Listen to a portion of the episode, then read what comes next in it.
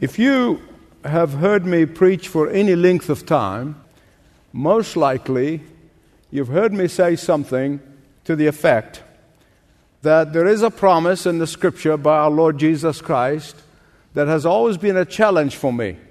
It is in Matthew eighteen nineteen. It is a promise when it is rightly claimed, and I'm saying that very carefully, rightly claimed, as opposed to wrongly claimed. I have seen it wrongly claimed. When it is rightly claimed, my wife and I would testify to you uh, that God had answer in abundance. Let me read the promise of God in the context. Again, I tell you that if two of you on earth agree about anything you ask for, it will be done for you by my Father in heaven. Now you see why it can be wrongly claimed? Now you understand. Question. What is the wrong understanding of this promise? Listen carefully. The wrong understanding of this promise is when you see this promise as a blank check, that for any two people, ask God for anything, no matter how good or bad it may be, He's going to grant it to us. That's a wrong understanding of the promise. The wrong understanding of the promise is to think that God is somehow in heaven bound to obey the demands of any two believers. The wrong understanding or interpreting of this promise is to take it like magic. The wrong understanding is to think that God automatically grant us the most foolish or even sinful requests simply because two of His children asked for it. Now, there's a wrong way to claim the promise. There's a right way to claim the promise. Because if you put this in context of Matthew eighteen, it is in the context of unity, spiritual unity. And to do it any other way is not only dangerous, it is inconsistent with the rest of the Scripture. In the context of Matthew eighteen nineteen, Jesus speaking about this unity in the Christian life, in the Christian community, in the home. And He talks about unity in willingness to confess our sins to God, and unity in experiencing the forgiveness that comes from the hand of God that results from genuine confession. A unity that results of our alignment of our will with the will of God. The unity that is a result of seeking first the kingdom of God and His righteousness. Uh, you're going to see all of that in Matthew eighteen. Unity that is a result of willingness to be in total obedience to the Father. Unity that results from selflessness and self-surrender. Unity that results from a total emptying of oneself, emptying of ourselves, and being open to be filled to overflowing with the Holy Spirit of God. That is the unity that has to be in existence before anyone can begin to claim this promise. Now the Apostle Peter, who heard those words with his own ears from the lips of Jesus, and he takes this and he applies it to marriage relationship between husband and wife. I'm going to show it to you from Scripture. In First Peter chapter three, the first seven verses of chapter three, verses one to seven, after Peter explains how selflessness should be the hallmark of a Christian marriage between a husband and a wife, after he explains the importance of the selflessness in a godly marriage relationship, in verse seven, Peter gives us a clue as to the relationship between that selfless unity and God answering prayers. The last sentence of verse seven, First Peter three, says in effect that without that selfless unity, your prayers will be hindered. The opposite is true. When you exercise selfless unity in marriage, your prayers will be answered. Now I want you to turn with me to Romans chapter fifteen, the first thirteen verses. It's been a true blessing from God for me to prepare it. I hope and I trust and pray that it's been a blessing for you as you hear the Word of God spoken, taught, explained. Amen. Amen. Give God praise. Give Him praise for His Word. Please hear me right. You cannot read the Scripture for any length of time without seeing how much God loves, blesses, and He Himself is honored when true unity is taking place. Now, you have to understand, there are people out there in church world, they said unity is when all the denominations just mixed up together, uh, becoming ecumenical. That is not the unity the Bible talks about, because unity has to be a unity about the truth. We have to be united in the truth, not ignore the truth for the sake of unity. Our salvation, in fact, is the one overarching basis for that unity. Our sharing of eternal life, that we're going to be together forever in heaven, it should impact the shared life together in this earth, in this life. So let me give you biblical evidence of why God loves unity over the truth. First of all, you see, the Holy Spirit inspires David in Psalm one thirty-three, verse one, when he said, "How beautiful it is and pleasant it is for the brethren," or sisters, "dwell together in unity." Secondly, Jesus Himself in John chapter ten, verse sixteen, He said, "I have other sheep." He's talking about the Gentiles who have not come in yet. "I have other sheep, which not of this fold," that's Israel, "I must bring them also. They shall hear my voice, and they shall become one flock and one shepherd." Unity. I cannot emphasize enough the amazing blessings that God brings about and only brings about when there is a selfless unity in any relationship, whatever it may be. Whether it be in marriage, or be in the home, or be in a small community, or be a church at large. Sadly, in many a church today, a lot of goats have gone in, and they look like sheep. Have you ever seen a goat?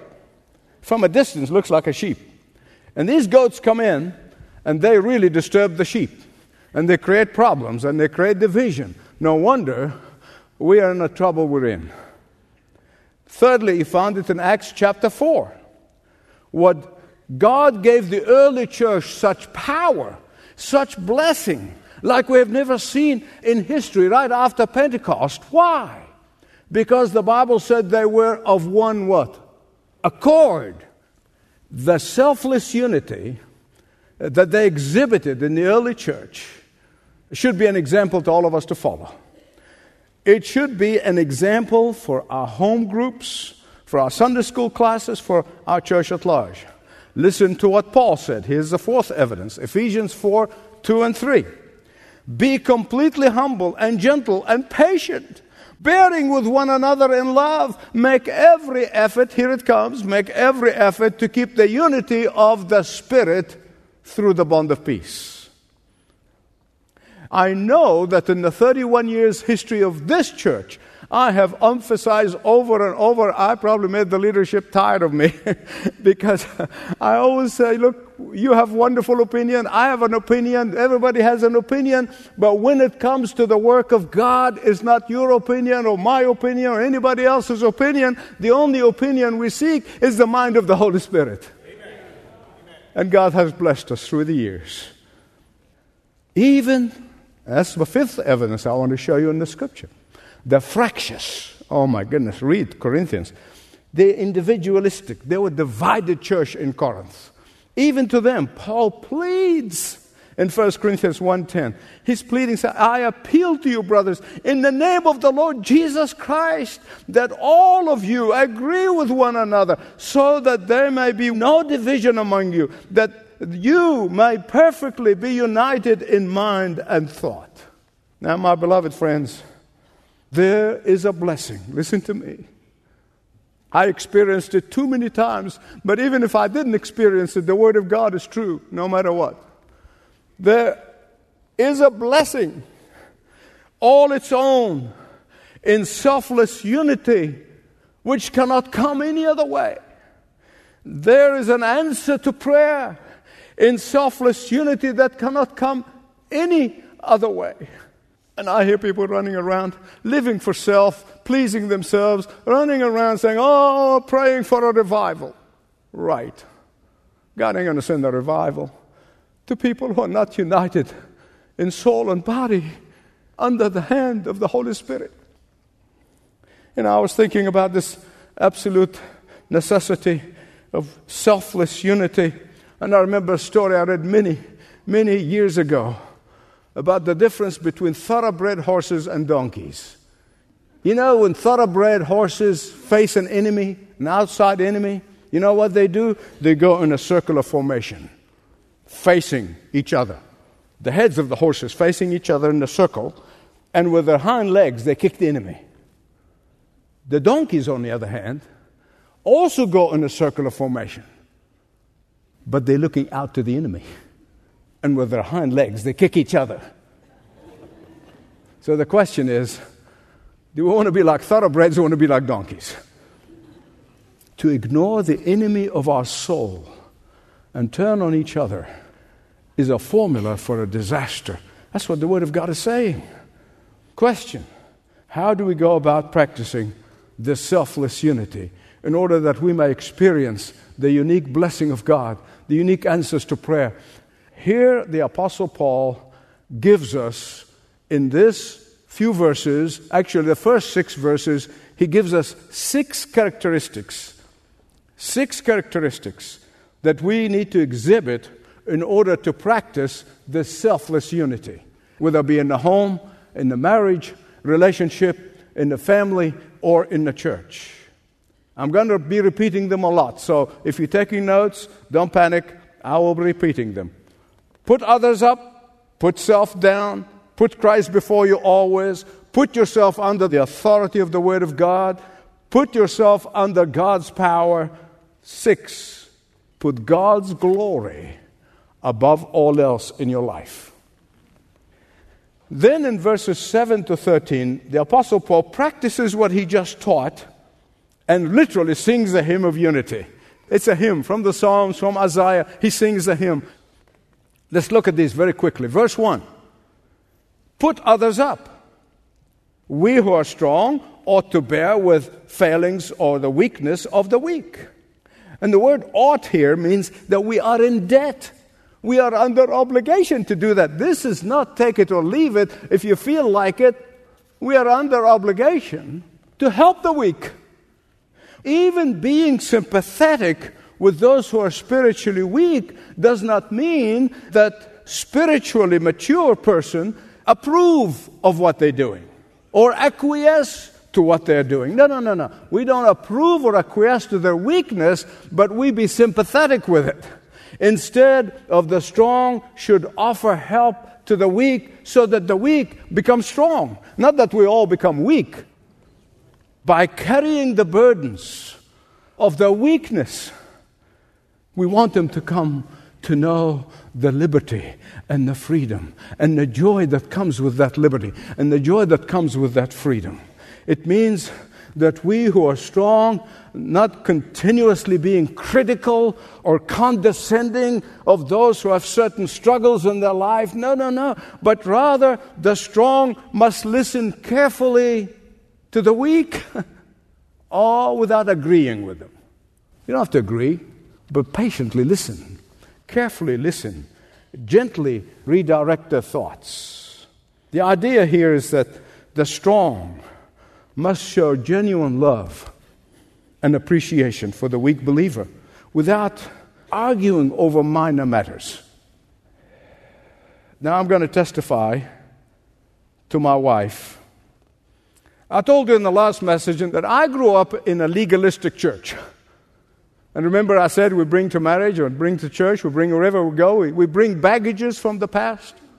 Well, I brought some suitcases.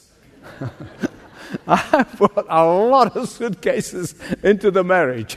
And without condemning me, my wife lovingly listened and gently pointed out that there are often other ways to look at this. Let's look at the scripture together. As I said, in many ways, she's a role model for me. In no way here, the Apostle Paul is saying that we need to compromise the truth of the gospel in order to do that. No.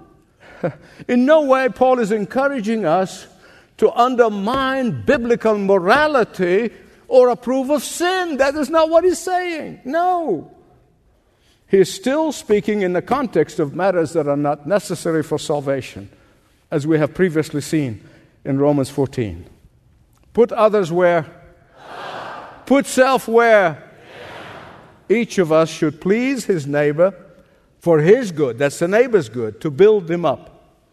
Question: how do I use my Christian liberty, my Christian freedom, my freedom in Christ in dealing with others?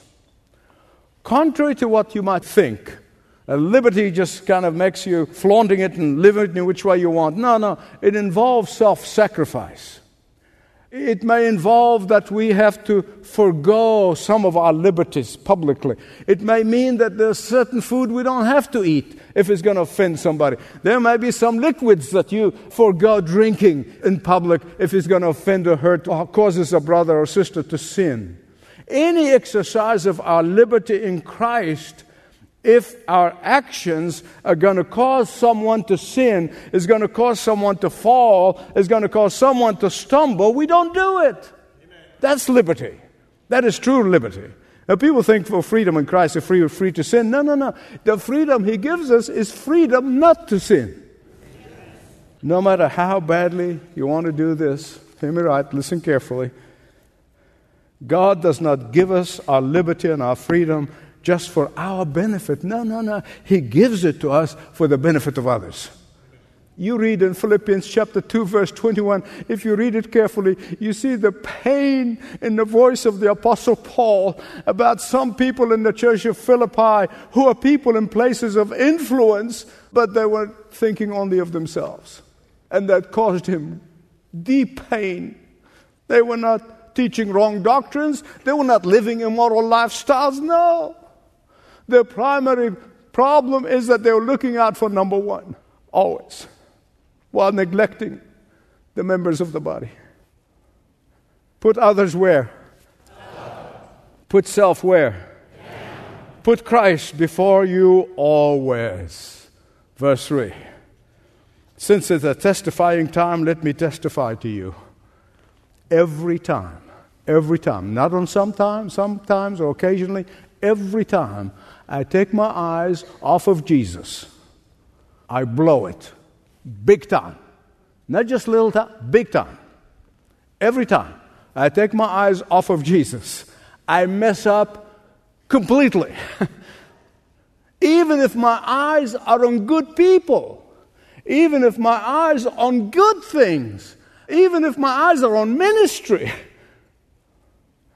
it never fails. I blow it every time I take my eyes off Jesus. Look at verse three. For even Christ did not please himself, but as it is written, the insults of those who insult you have fallen on me. My beloved, if your eyes are on Jesus, you will soon discover that while he was fully God, and yet he laid aside, he gave up his splendor, he gave up his glory. He didn't give up his divinity, but he gave up the manifestation of his divinity. While he's fully God, he became a servant. While he's fully God, and yet he fully obeyed the Father. Had Jesus sought to please himself and not the Father, he would not have divested himself of his splendor and glory and become man. You remember in his humanity in the Garden of Gethsemane, and he was sweating blood, and he said, Father, if you can see some way by which this cup will go away from me. Thinking about that first moment, the few seconds in which, for the first time since before eternity, he's going to be separated from the Father because he was carrying your sin and my sin and the sin of the world. If there's some other way, but in the end, Father, it's your will, not mine. Jesus said, I did not come from heaven to do my will. I came to do the will of the Father. Please listen carefully Think about this. When you are tempted to say, I am tired of serving my family. I'm tired of serving my church. I'm tired of serving, period. When you're tempted to do this, look at Jesus. Keep your eyes on Jesus, because keeping your eyes on Jesus will mean that you are willing to pay the cost, any cost, that you're willing to accept misunderstandings, the ridicule, slander, deprivation, persecution, and even loss of life itself for Jesus' sake. Put others where? Up. Put self where? Down. Put Christ before you. Always. Put yourself under the authority of the Word of God. Verse four. Look at it carefully, please. Underline it in your Bible. It's important, because I'm telling you, it is fashionable now in this twenty-first century. The people standing in judgment of the Word of God. Preachers are standing in judgment on the Word of God. A very prominent English theologian, unfortunately, he has been followed by thousands and tens of thousands of pastors in America. He said that we must distinguish between when the Apostle Paul is speaking as the Apostle Paul and when he's speaking as the Jewish rabbi.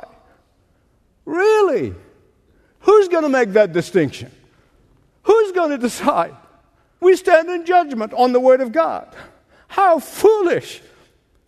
We stand in judgment over the Word of God and still allow the Word of God to stand in judgment over us. We decide what we like and we don't like. We decide what we accept and what we reject. We decide what parts of the Bible are relevant, what parts are not relevant. Look at verse four. For everything, can you say everything? Everything. For everything that was written in the past, he's talking about the Old Testament, it is written to teach us. So that through endurance and encouragement of the Scriptures, we might have hope. Paul is talking about the Old Testament. The Old Testament of which today's preachers are saying we need to get unhitched from the Old Testament and the Ten Commandments. What a tragedy. See, the New Testament hasn't been written yet. And that Paul here is talking about the Old Testament. We don't need to get unhitched from the Old Testament in the twenty-first century. No, and a million those. Sometimes I, I hear these guys preaching these falsehoods and kind of remind me of the two guys who were trying to wedge a refrigerator out of the door. One was on one side, one on the other. My goodness, they kept pushing and shoving, pushing and shoving. They were sweating. They were exhausted. And finally, one of them said, we will never get this fridge out of the door. The guy on the other side, he said, out of the door? I thought we were pushing it in the door. That's what's happening. They are confused, and they're confusing tens of thousands of people. That's the saddest thing. Here Paul is saying, even the parts of the Old Testament, like the ceremonial requirements, which we don't live under anymore, the ceremonial laws already passed, fulfilled in Christ, sure. But even those are very valuable for us today. From them we learn more about God's character. From them we learn to, to understand the ways of God. From them we see how God works. From them we can understand the mind of God. And all of that encourages us to persevere in our circumstances. All of that encourages us to be patient. All of that empowers us to produce fruit. All of that empowers us to be anchored in God. Anchored in God. Amen. You know, the people say, get unhitched from the Old Testament. It reminds me of somebody who might walk in here and said, you know, this building is beautiful. It is so beautiful. But we can't see the foundation. Let's blast it. Huh? Well, we can't see it, right? We can't see it. It's not really important. It's not significant. Let's blast the foundation. How long would the building stand? Not very long. That's what they're doing. Now, I've got to confess to you, there are parts of the Scripture, when I get to it, I groan. When I get to Job, I start praying, Lord, help me. I'm going to read through Job. And yet, Job's endurance motivates me to endure. Job's Patience encourages me to be patient. Job's waiting for God's timing helps me and motivates me to wait for God's timing. How would I come to these passages about the Old Testament offerings and, you know, sin offering, drink offering, and burnt offering, and this offering, and that offering, you know? And the daily chronological Bible I use, you know, I systematize them, and I groan. But then I close the Bible and I look up to heaven. I said, thank you, Jesus, that in you, on the cross, you have made all of these sacrifices so that I may be set free and saved eternally. Amen.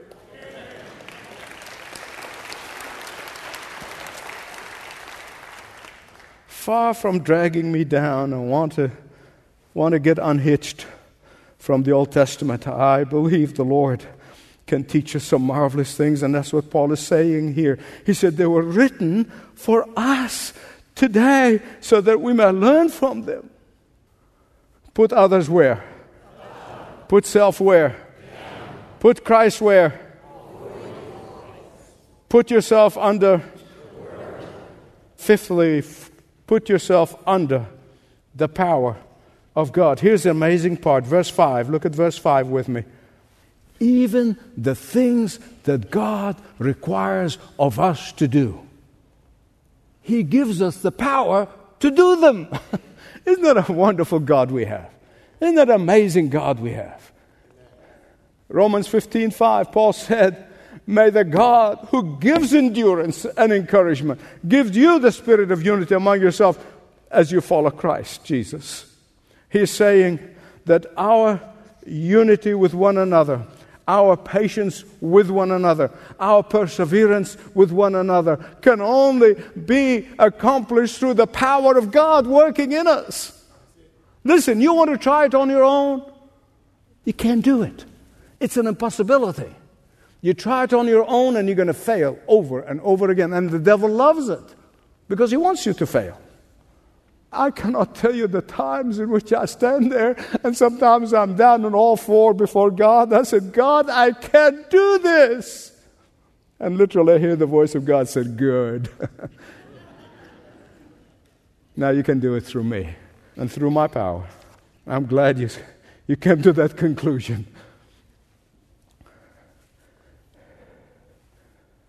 Put others where? Put self. Put Christ before you. Always. Put yourself under. Put yourself in His power. Finally, put God's glory above all else. Look at verse six. So that with one heart and one mouth you may glorify God our Father of the Lord Jesus Christ.